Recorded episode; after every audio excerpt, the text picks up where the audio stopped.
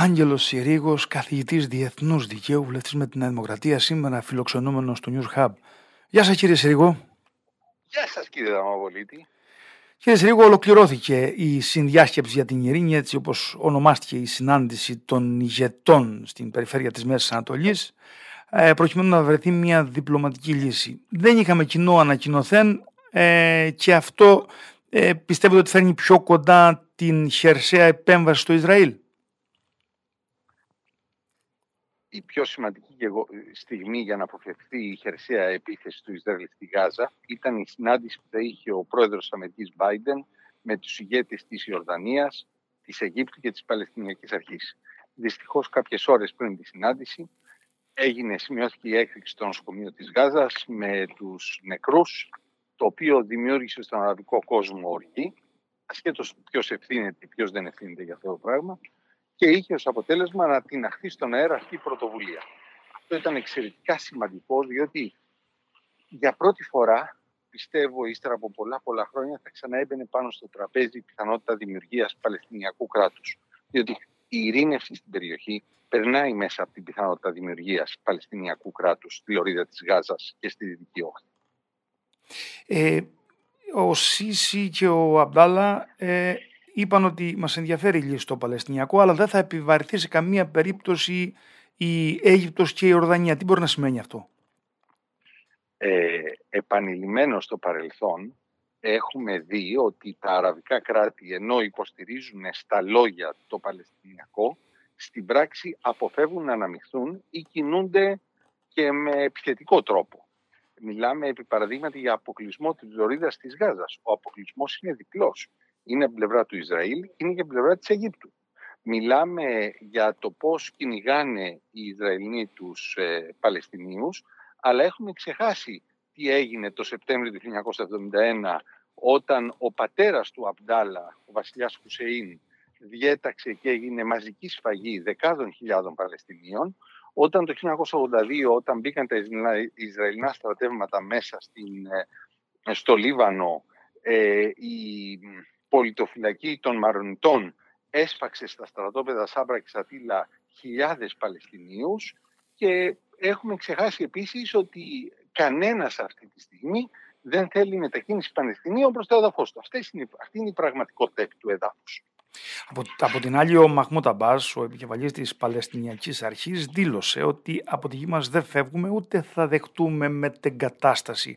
Αυτό πώς μπορεί να επηρεάσει τον υπόλοιπο αραβικό κόσμο όταν έχουν τελεσίγραφο για να εκενώσουν τη Γάζα; Έχουν τελεσίγραφο για να εκενώσουν το βόρειο τμήμα της Γάζας. Η λωρίδα της Γάζας είναι μια περιοχή που έχει το μέγεθος περίπου της Λευκάδας. Είναι λίγο μεγαλύτερη από τη Λευκάδα. Είναι μεταξύ Λευκάδας και Άνδρου. Και εκεί ζουν 2,3 εκατομμύρια άνθρωποι. Είναι απίστευτα πυκνοκατοικημένοι λοιπόν. Για την ακρίβεια είναι η δεύτερη πιο πυκνοκατοικημένη περιοχή του πλανήτη μετά το Hong Kong. Ε, εκείνο που ζήτησαν οι Ισραηλοί από τους κατοίκους της πόλεως της Γάζας είναι να μετακινηθούν προς τον νότο. Είναι αντιληπτό ότι αυτό είναι εξαιρετικά δύσκολο υπό τις παρούσες συνθήκες για μία σειρά από λόγους. Πρώτα απ' όλα αυτοί που θα φύγουν να πάνε στον Νότο δεν έχουν που να μείνουν. Δεν υπάρχουν σπίτια για να μείνουν. Το δεύτερο είναι ότι οι μετακινήσεις εμποδίζονται από τους διαρκείς βομβαρδισμούς που γίνονται στην περιοχή.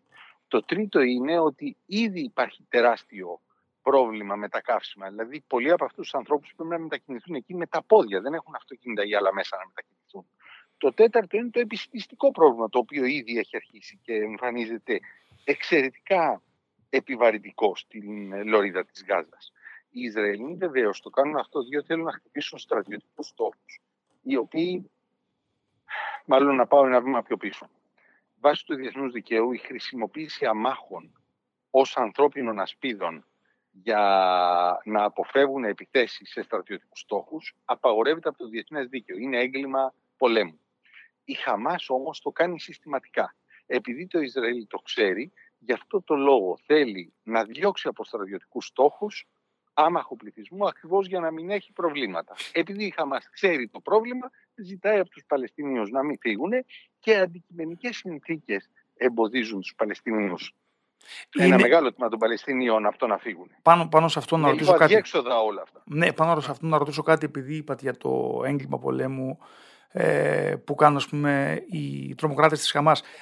Δεν αποτελεί και έγκλημα πολέμου η αναγκαστική εκτόπιση και η μετακίνηση τόσο μεγάλου όχι, όγκου; Όχι. Ε, εφόσον γίνεται προσωρινά με σκοπό να, να αποφευθούν τα ανθρώπινα θύματα, δεν είναι έγκλημα πολέμου. Έγκλημα πολέμου όμως μπορεί να είναι ο παρατεταμένος αποκλεισμός μιας περιοχής. Έγκλημα πολέμου είναι να στοχεύεις σε ένα νοσοκομείο. Έγκλημα πολέμου είναι να χρησιμοποιείς ανθρώπινες ασπίδες. Έγκλημα πολέμου είναι να παίρνεις ομήρους άμαχο πληθυσμό. Ε, το λέω αυτό για να καταλάβουμε ότι αυτή τη στιγμή έχουμε πολλές παραβιάσεις του ανθρωπιστικού δικαίου, όπως λέγεται πλέον σήμερα το δίκαιο του πολέμου, που δημιουργούν πρακτικά προβλήματα στην καθημερινότητα και τα οποία είμαι βέβαιος ότι παρακολουθούνται στενά όχι μόνο από τον ΟΗΕ, αλλά και από δημοσιογράφους και από ξένα κράτη. Είναι δηλαδή μια κατάσταση σε μια περιοχή απίστευτα πυκνοκατοικημένη, μια κατάσταση που είναι στα όρια τους διεθνούς δικαίου. Το διεθνές δίκαιο δεν επιτρέπεται να χτυπά άμα πληθυσμό. Γίνεται αντιληπτό ότι μπορεί να χτυπήσει ένα στρατιωτικό στόχο και να έχει και ανθρώπινα θύματα. Δεν μπορείς όμως να χτυπήσεις στόχους όταν ξέρεις ότι θα έχεις πολλά, πολλούς άμαχους νεκρούς. Είναι λεπτές καταστάσεις. Γι' αυτό και το Ισραήλ προσπαθεί παντή το τρόπο να διώξει από την περιοχή τους ε, Παλαιστινίους. Και νομίζω αυτός είναι και ένας λόγος που τους δίνει διαρκώς παρατάσεις ως προς, τότε, ως προς το πότε θα μπει, ελπίζοντας ότι θα έχει αδειάσει η περιοχή όσο το δυνατόν από κόσμο. Στη, στην ίδια συνδιάσκεψη συμμετείχε και ο Τούρκος Υπουργός Εξωτερικών Χακάμ Φιντάν, ο οποίος άφησε εχμές κατά των Ηνωμένων Πολιτειών και τις κατηγόρησε ότι με την στρατιωτική βοήθεια που παρέχουν στο Ισραήλ μπορεί να πυροδοτήσει νέες εντάσεις. Έχοντας υπόψη και το παρελθόν που υπάρχει της Τουρκίας με τη Χαμάς, θέλω να μας πείτε πώς επηρεάζει αυτό την, την εξέλιξη των πραγμάτων, αλλά κυρίως κάτι που δεν συζητιέται πολύ. Ποια θα είναι η επόμενη μέρα για την Τουρκία ως προς το συμμαχικό πλαίσιο, και με τις ΗΠΑ και με τον δικό κόσμο και με το Ισραήλ όταν αυτά τα πράγματα βρούνε μια κανονικότητα όσο αυτή μπορεί να χαρακτηρίσει την κανονικότητα στην περιοχή; Ε, η Τουρκία εδώ και πολύ καιρό, ο Ερντογάν φιλοδοξεί να λέει ότι είναι ο ηγέτης του μουσουλμανικού κόσμου. Αυτή τη στιγμή αντιδρά ως ηγέτης του μουσουλμανικού κόσμου. Τις πραγματικές του προθέσεις θα τις διαπιστώσουμε τις επόμενες μέρες Ω προς την κύρωση ή μη της συμφωνίας με τη Σουηδία. Τότε θα διαπιστωθεί τι γίνεται. Τώρα τα πράγματα κινούνται σε μεγάλο βαθμό ρητορικά. Θα δούμε στην πράξη πώς θα κινηθούν αυτά τα πράγματα ε, όταν θα έρθει η ώρα ε, όταν θα έρθει η ώρα ε, να κυρώσει η τη συμφωνία. Μάλιστα. Η, άρα λοιπόν επειδή θέλει να αναλάβει και ε, ρόλο διαμεσολαβητή και επειδή ξέρουμε ότι ιστορικά η Αίγυπτος ε, συνδέεται με τη Χαμάς λόγω των αδελφών μουσουλμάνων πιστεύετε ότι θα προτιμήσει την Τουρκία ή την Αίγυπτο για ρόλο διαμεσολαβητή με τη Χαμάς στο Ισραήλ; Αυτή τη στιγμή ο διαμεσολαβητής είναι το Κατάρ. Αυτό προτιμούν. Το... Και όπως όπως είχα χαρακτηριστικά ένας Αμερικανός και μου έκανε εντύπωση, λέει, ε, αναφερόταν βέβαια στο Ταλιμπάν, γιατί και στο Ταλιμπάν μεσολάβησε το Κατάρ. Εμείς δεν εμπιστευόμαστε το, τους Ταλιμπάν, ε, εμπιστευόμαστε όμως τους Καταριανούς. Ταλιμπάν δεν εμπιστεύονται εμάς, εμπιστεύονται όμως τους Καταριανούς. Άρα τη δουλειά θα την κάνουν οι Καταριανοί. Το... Αυτή τη στιγμή το Κατάρ δείχνει να είναι η χώρα το εκείνη Κατάρ, η το Κατάρ, το Κατάρ όμως, ε, κύριε Σερίγο, δεν είναι μια μεγάλη αντίφαση στην περιοχή όταν παρότι είναι σύμμαχος των Αμερικανών, διαθέτει στρατιωτικές βάσεις, έχουν επιχειρήσει κατά του ISIS, κατά του Ιράκ ε, τα αεροσκάφη τα αμερικανικά, την ίδια στιγμή υποστηρίζει τη Χαμάς και όπως φαίνεται την έχει χρηματοδοτήσει με τεράστια ποσά. Είναι. Όλα αυτά που λέτε ισχύουν.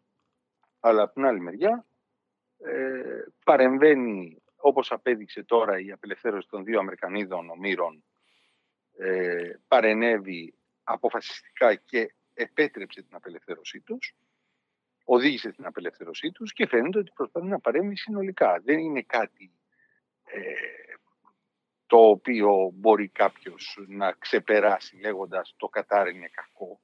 Γιατί το Κατάρ δείχνει διάθεση μεσολαβήσεως. Και άλλες χώρες δείχνουν διάθεση μεσολαβήσεως, απλώς το Κατάρ διατηρεί εξαιρετικές σχέσεις με αυτές τις χώρες, με τη Χαμάς, διότι την πληρώνει κιόλας. Πρόσφατα δημοσιεύτηκε μια μελέτη του Washington Institute που έδειχνε ότι πάνω από το 50% των κατοίκων της ε, Γάζας δεν συμφωνούσε με το δόγμα με της ε, Χαμάς που θέλει την καταστροφή του Ισραήλ. Αυτό δεν θα έπρεπε να προβληματίσει τις μυστικές υπηρεσίες ότι για να ανακτήσουν ας πούμε, την ε, ε, δημοτικότητά τους ε, θα επιχειρούσαν ένα χτύπημα; Όχι. Δεν νομίζω ότι το χτύπημα σχετιζόταν με την ε, ε αναβάθμιση του Χαμάς στα μάτια του Μέσου Παλαιστινίου. Η Χαμάς είναι μια ακραία Ισλαμική οργάνωση η οποία έχει επιβάλει τη Σαρία στην λωρίδα της Γάζας. Δεν ξέρω αν αυτό το ξέρουν πολλοί συμπατριώτες μας, αλλά στην λωρίδα της Γάζας αυτή τη στιγμή εφαρμόζεται Σαρία, ο Ισλαμικός νόμος. Ε, το η Χαμάς είναι ένα χαλιφάτο που θέλει να εφαρμόσει Ισλαμικό νόμο όπως θέλει το Ισλαμικό κράτος. Σε αυτό το πλαίσιο λοιπόν ε, η Χαμάς επιλέγει ασχέτως του τι συμβαίνει με, το, ε, με την κοινή γνώμη των περιοχών ή όχι, άλλωστε ξέρει πώς να ελέγχει την κοινή γνώμη, όταν υπάρχει πρόβλημα τους σκοτώνει, ε, τους πολιτικούς τους αντιπάλους. Δεν υπάρχει φιλελεύθερη φωνή αυτή να ακούγεται στη λωρίδα της Γάζας, ενώ αντίθετα πολλές φιλελεύθερες φωνές ακούγονται στη Δυτική Όχθη, φιλελεύθερη και δημοκρατική φωνή δεν ακούγεται στην λωρίδα της Γάζας.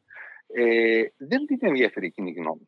Την ενδιαφέρει να τεινάξει στον αέρα τις συμφωνίες ε, μεταξύ ε, τις του Αβραάμ μεταξύ του Ισραήλ και των άλλων κρατών του κόλπου, του Μαρόκου, του Σουδάν κτλ. Και πώς θα μπορούσε να τεινάξει στον αέρα την προσπάθεια να προσεγγίσει ως ε, Ισραήλ-Σαουδικής Αραβίας. Επειδή μιλάμε τώρα για τις μυστικές υπηρεσίες που είναι από τις καλύτερες του κόσμου, ας πούμε, οι Ισραηλινές. Ίσως η καλύτερη. Ίσως η καλύτερη. Θέλω να μας πείτε αν η πολιτική ε, αποσταθεροποίηση που υπάρχει εδώ και καιρό στο Ισραήλ και τα θέματα διαφθοράς που μαστίζουν τον πολιτικό βίο έπαιξαν ρόλο στο να ε, αποσυντονιστεί ε, η οργάνωση που είχαν οι υπηρεσίες ως προς τον εξωτερικό εχθρό. Κύριε Δαμαβολίτη, εγώ βγάζω δύο πολιτικά συμπεράσματα από όλη αυτή την ιστορία. Το πρώτο πολιτικό συμπέρασμα σχετίζεται με το ότι ίσως οι καλύτερες μυστικές υπηρεσίες του κόσμου επηρεάζονται από τον κοινωνικό διχασμό στον οποίο βρισκόταν η χώρα τον τελευταίο χρόνο. Το οποίο είναι πολύ σημαντικό να το έχουμε και εμείς κατά νου, διότι κατά καιρούς έχουμε περάσει και εμείς από αντίστοιχες καταστάσεις με πλέον ακραία στον εθνικό διχασμό, στην μικρασιατική καταστροφή. Α βλέπουμε τι γίνεται όχι μόνο στις μυστικές υπηρεσίες, αλλά και σε έναν από τους ισχυρότερους στρατούς στον κόσμο. Το περίεργο δεν είναι μόνο ότι μπήκαν μέσα, αλλά δεν υπήρχε αντίδραση από τον Ισραηλινό στρατό για πάρα πολλές ώρες. Προσέξτε, έχουν μπει μέσα στο έδαφος σου ε, τρομοκράτες και δρούν ανενόχλητοι για περίπου 25-30 ώρες, το οποίο είναι φαινόμενο. Δηλαδή, τι έκανε και ο Ισραηλινός στρατός. Ο διχασμός έχει επηρεάσει δύο ε, πυλώνες της ασφάλειας του Ισραήλ.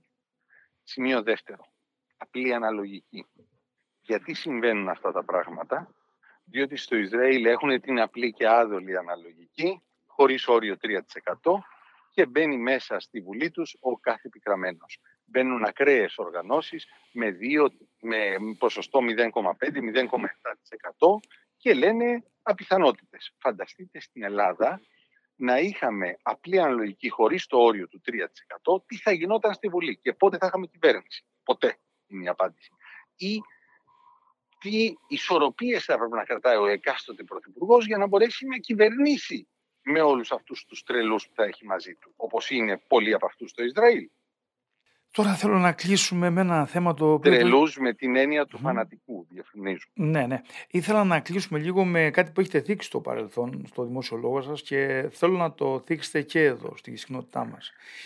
Έχετε πει ότι σας τρομάζει η διεθνή τρομοκρατία έτσι όπως τροφοδετείται από την εξέλιξη του Παλαιστινιακού ζητήματος. Ε, αυτό έχει να κάνει με τις με τις ε, ριζοσπαστικοποιημένες ομάδες που μπορεί να βρίσκονται στη, σε ένα όγκο μεταναστών που είναι στις ευρωπαϊκές πόλεις; Λοιπόν, κύριε Δαμαβολίτη, μέχρι τη δεκαετία, τις αρχές της δεκαετίας του 1990 το Παλαιστινιακό ήταν ένα εθνικό απελευθερωτικό κίνημα. Από τις αρχές της δεκαετίας του 1990 και μετά παίρνει χαρακτηριστικά Ισλαμικά και γίνεται σύμβολο για το ακραίο Ισλάμ. Σύμβολο. Αυτό σημαίνει ότι ο τρομοκράτης που πάει και χτυπάει στο όνομα του Ισλάμ στην Ευρώπη, στις Βρυξέλλες, στη Γαλλία, στη Γερμανία, στην Αγγλία, στην Ελλάδα, στην Ισπανία, το κάνει στο όνομα του Ισλάμ και της Ιερουσαλήμ. Η διεθνής τρομοκρατία αυτή τη στιγμή τροφοδοτείται από το Ισλάμ, από το ακραίο Ισλάμ και το συμβολισμό που έχει η Παλαιστίνη για αυτά τα θέματα. Αυτή είναι η πραγματικότητα. Υπ' αυτό το πρίσμα λοιπόν, ναι, υπάρχει κίνδυνος για τη χώρα μας.